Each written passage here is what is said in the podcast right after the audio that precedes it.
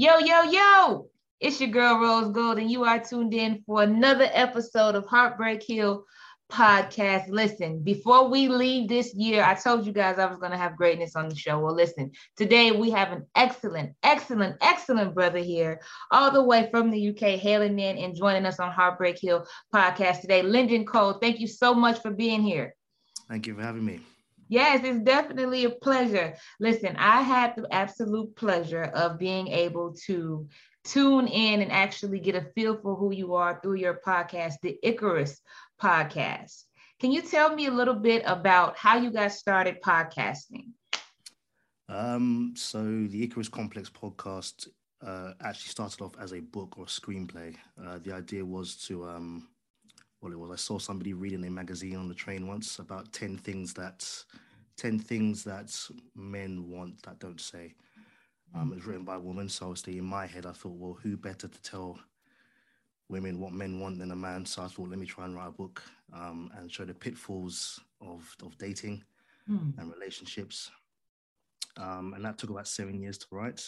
Um, but yeah, the book didn't really turn out how I wanted it to. So obviously, throughout lockdown, I decided to turn it into a podcast on audiobook, mm-hmm. and here we are. Wow. Wow. So it started off as what you intended to be a book, and then it turned into an audio drama, which is doing really well. People are definitely tuned in and listening. Your sound effects, I mean, listening to it, I actually feel like I'm in the setting, in the story. Superb editing, superb producing on it, just excellent. Um, I want to kind of pull in just a little bit in, in regards to kind of the background of, of, of the actual uh, the Icarus Complex podcast. Now, in it, you are doing a lot of things, telling a lot of different truths. But one of the main things that I really appreciate is that you're talking about your journey through life and these relationships and how they have shaped you from a man's perspective.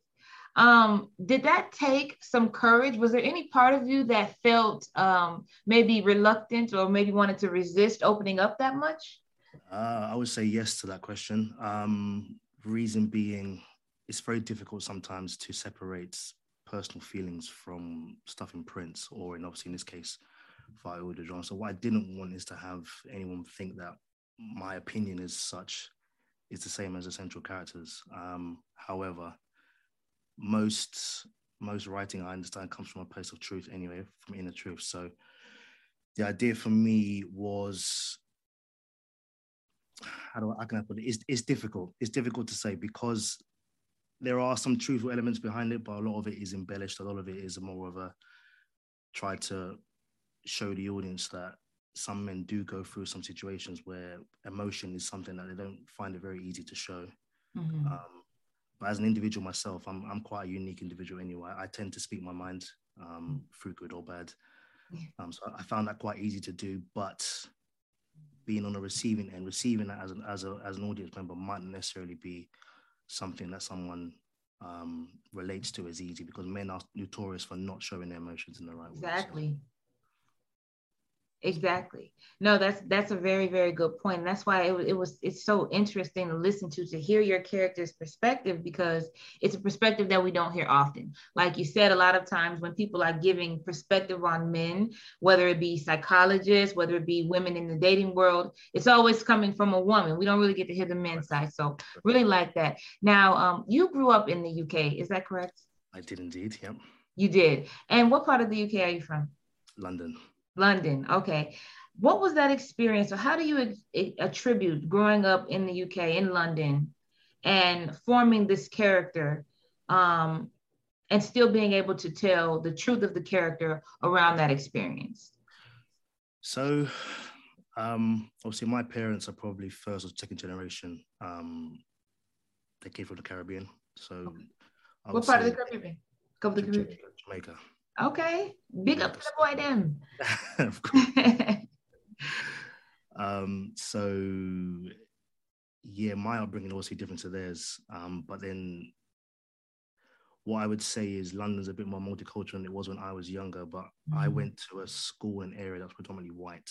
So my experiences is different to some of my friends who went to obviously schools in the areas that were necessarily not as doing well as other areas. So I would say that I came, I went through a, a, few hardships myself growing up in terms of the school I went to, um, just because obviously I was one of maybe five in the whole school that obviously had come from a, uh, yeah, a, a um, as they as they would say, a coloured background back then. So um, yeah, it, it made things quite difficult. And some of the stories within this particular podcast are true in terms of some of the things that the, the particular character faced in terms of growing up in a predominantly white area. Um, in answer to your question, though, I would say that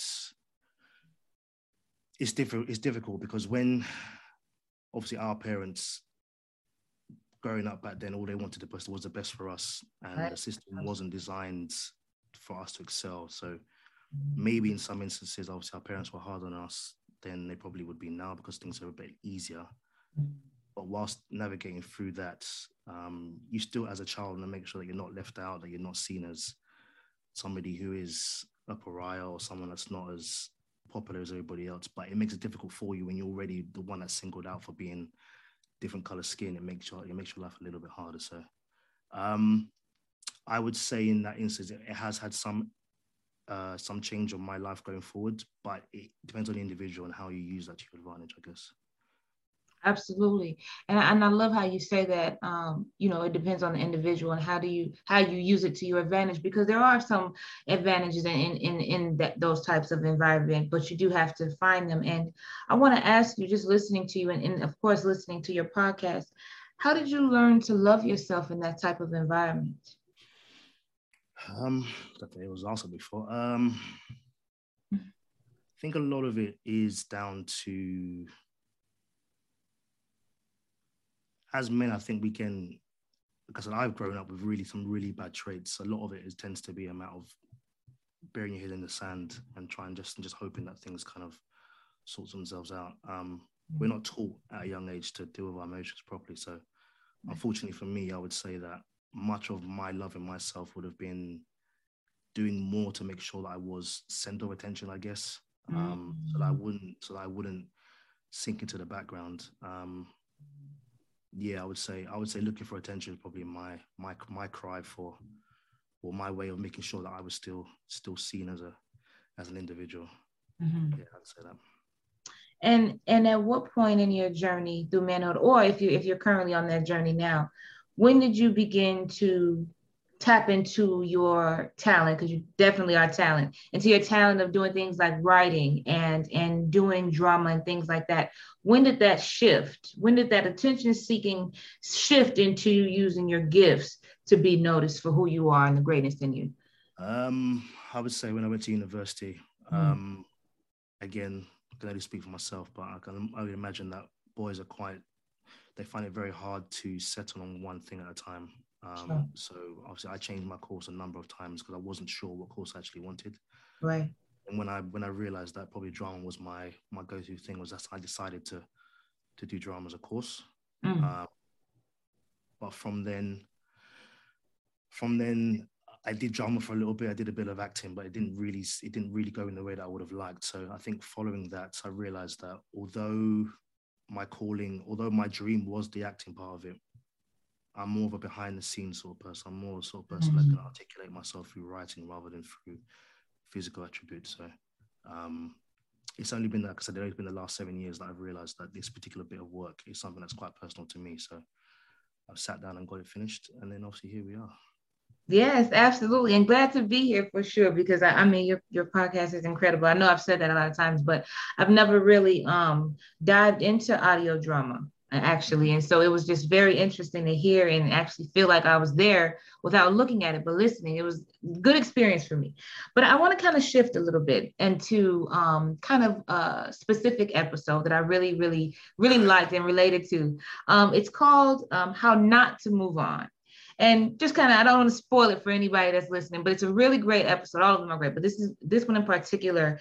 It's about as you um, leaving a breakup, you're or not you, but your character, excuse me, Correct. leaving a breakup, um, and university, going off to school in a different city. The character's experiencing these things, decides he's gonna get a break from girls, only to end up at a at a, a predominantly girl or by a girl university, and uh, that that kind of thing how not to how not to move on what inspired that particular episode And what are some things that you learned in your own personal life about how not to move on from a situation or relationship? Um, it's a very good question. That I would say, I would say, for me, moving on is about finding the time, as you asked earlier, about loving yourself. Mm-hmm. Um, what we tend to do is in relationships is that once it ends, we've put such a reliance upon that person being as part of our life. We tend to try and fill that gap mm. with somebody else rather than trying to find time for ourselves and realize that we don't have a reliance upon it. That person in our life was good to have, but it's it's better to fill that gap with our own needs and our own time rather than somebody else. Um, and I've been guilty of that for for years. It's it's and I think men are. I think well, most of us are tend to be. We tend to fill it with other things, whether it be drink, mm-hmm. other substances, um, work, um, other other relationships. And what it does, it then tends to cause a a pattern where mm-hmm. you find that you keep seeking that. You keep seeking that that gap to fill, but it's not quite the same and ever again. Um, mm-hmm. So I would say what inspired me. This particular story is actually quite true. This one, this one is a true story. This one, this one was was uh, the actual character itself um, had gone through a breakup, and I, I just moved. I just moved city because I just didn't want to be in the same the same area as a particular person. And um, yeah, I did everything I possibly could to try and get over it, but it wasn't it wasn't the right it wasn't the right things to do. And right. then even then, when I wanted to, even though I could see it was the wrong things to do, it still for a time it still numbed the pain, if you can call mm. it that. Yep. For a bit. But um, it, all it did was it just caused more. it just yes, absolutely. Yeah, it's about it's about that need to numb that pain, but unfortunately, sometimes we're so scared about being by ourselves that we feel like we need other people to to to fill that gap. And unfortunately, sometimes that isn't always the best step. Mm-hmm. Absolutely. And I, think that that's, that's a very good point you make. We're never really taught how to get over things. You know, we just kind of have to go through them. And that, that's a really good point. I want to ask you, because um, something you said really earlier kind of stuck to me. You talked about how your parents were first or uh, second generation from the Caribbean, from Jamaica specifically. Um, and then you grew up in London. Um, what and and then going to, to school in a predominantly white area. Um, what are some of the relationship patterns in either setting, school, home, whatever, or even just in culture in general, what are some of the relationship patterns that you've seen for Black men growing up? Um, I would say the patterns in particular. My mom, I, I love my mom to my mom to bits. Obviously, both my parents. Um, my mom definitely was more the one that drilled into me that you need to be independent. Um, mm-hmm. can't rely on other people because there will be a time where you will be by yourself and how do you how do you cope with those times um, being able to cook clean for yourself um, knowing the law knowing how to basically read a contract knowing just knowing the basics to go through life because unfortunately as people get old there'll be times where your parents aren't there to be able to, to be able to guide you and advise you how then do you get through those things so mm-hmm. i guess my mom is probably the person that instilled into me that need for independence um, mm-hmm. as much as possible um, but then I can also say, I wouldn't necessarily say for my family as such, but I have seen for other people, it's very difficult sometimes to see some Caribbean uh, families, the relationships between parents, whether it's a one parent household or two parent household, sometimes that share of love between the parents and the children isn't always as reciprocal sometimes as some of them would like. Mm-hmm. So they tend to look for elsewhere. Um, now that can see that can cut seem as a stereotype, but it's just some of the experiences that I've seen for myself personally. Period. Um, and yeah, what it tends to what it tends to mean is because you've got a Caribbean household who want to bring up their child one way, but a child may see that their friends are being brought up another way. You then find a clash between those two cultures there. Right. Um, and I would say for me that there were there were times like that. There were clashes because obviously I was again in predominantly white area. The the, the way of bringing up those children was completely different to how I was being brought up. Um, I didn't have a mobile phone until I was about 17 years old. So things like that. There were just difference between when we were doing things. So, but I kind of I would say I kind of rebelled a little bit. I kind of pushed back, um, mm. which obviously then caused my then need to do things that my parents saw I wasn't ready for yet. Right. I getting involved with girls, etc. Um, so yeah, sometimes patience is a is a virtue, as they say. Yeah, for sure. Um, yeah, um, yeah. Upbringing, upbringing is definitely definitely key. Um, yeah, I'll go for that for now. Yeah. Well, you know, I, I I definitely can admire, you know, you being able to take the wisdom and, and just kind of looking back and seeing that there were things that there were definitely differences, but there wasn't a good or bad, just differences, right? And I think that that can be important um, just to recognize. Um, kind of going back into uh, you now and, and, kind of what you are doing with the podcast, uh, the Icarus Complex podcast, as you're continuing to develop that. Do you see this uh, series as becoming something that you eventually do put back on paper, or kind of what are your what are your um, I guess goals with the show? Uh, great question. That so I like I didn't I didn't expect this to even be as close to as what it is doing at the moment. So I'm just humbled enough to, to, to be here doing this. It's obviously something again that's quite personal to me. So um, just having the, the feedback that I've had, good or good, bad or indifferent, it's, it's been a it's been an eye opener for me. So, um, but then I would say my next steps. Uh, I would love to see this something possibly in a in a, a short series, like a mini series, mm. maybe something on YouTube or um, like a drama series on the BBC, perhaps. Um, I mean, that might seem like a tall order, but I can I can already see the different episodes as such in my head of how things would pan out because it does follow a very episodic um, sort of structure. So back into print, um, I don't know. I don't know yet. Given it's already in, in, an audio form, I don't know whether anybody would want to read it and once it's out. But right. the option is the option is available. Um, but yeah, I've I thought it would be better in print to begin with, but I've actually now found it's better in audio. So right, who, who knows? Who knows? Yeah, but ideally, ideally, definitely some sort of like a, sh- a show or sort of script. Right.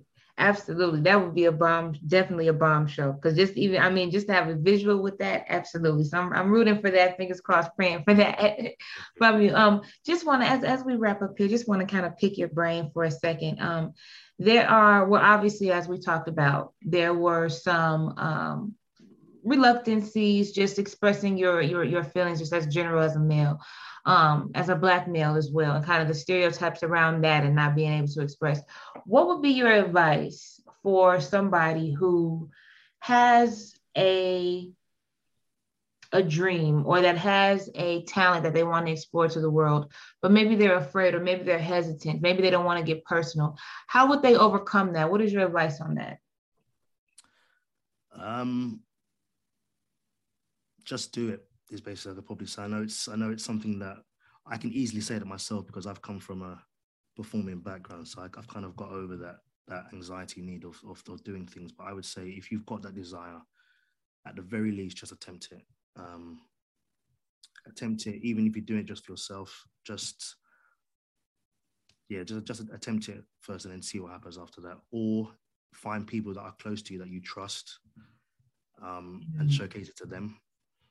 Um, people that will give you honest opinions. What you don't necessarily want to do is find somebody who will just say yes, because obviously that that kind of takes away the the how good your your work actually is. But find people that you trust that will be honest with you, um, there are plenty of means of ways of finding stuff online as well. There's workshops that you can look into. Um, I would recommend anybody who has the need to do that to join a workshop. Workshops were things that weren't necessarily available when I was younger, um, but there's so many workshops out there now where you're able to showcase your talent um, and have people that are actually in the industry look at it and give you feedback. Um, yeah, and be be confident. I know it's I know it's difficult. I know it's difficult in this day and age, and it seems very easy to say that, but it's with practice, as they always say, comes comes with practice things become perfect. And I think that if you really want it, then there are there always means that they've been able to achieve what you need. So, um, or if there's anybody who wants to reach out to me, they can happily do that, and I'll give them advice. I'm happy to do that with anybody. It's it's there are means. There are means out there. Yeah, there are means out there. Absolutely. I appreciate that. And just to kind of follow up what you said, let my heartbreakers know if they want to hear or see more of you, where do they where can they go?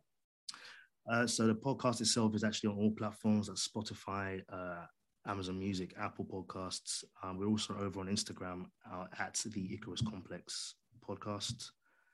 Um, and uh, yeah, the Linktree bio is on there as well. And yeah, that's it. Perfect. Heartbreakers, don't you worry. I'm going to have the link on how to get in contact with Mr. Lyndon Cole in the descriptions for today's episodes. Listen, you could have been anywhere in the world, but you decided to be here with us here at Heartbreak Hill Podcast, hailing all the way from the UK. We appreciate you being on the show, the Icarus Complex podcast, available on all platforms. Do not forget to listen. Hey, listen, Heartbreakers, if you like what you are hearing, follow us on Instagram, Facebook at heartbreakhillpodcast.com. While you're at it, go ahead and shoot us an email, hbhp at heartbreakhillpodcast.com. Yours truly, Rose Gold. Lyndon Cole, it was wonderful having you. Thank you so much for being here. Thank you for having me. Appreciate it much.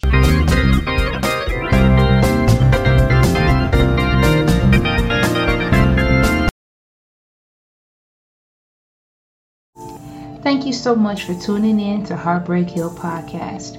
Our mission here is to use multimedia channels to break generational curses in our thought process. Our motto here is breaking hearts, blowing minds, one conversation at a time. Please note that our entire production is brought forth by listeners and viewers just like you. Thank you. If you'd like to support the show, please visit our website at heartbreakhillpodcast.com.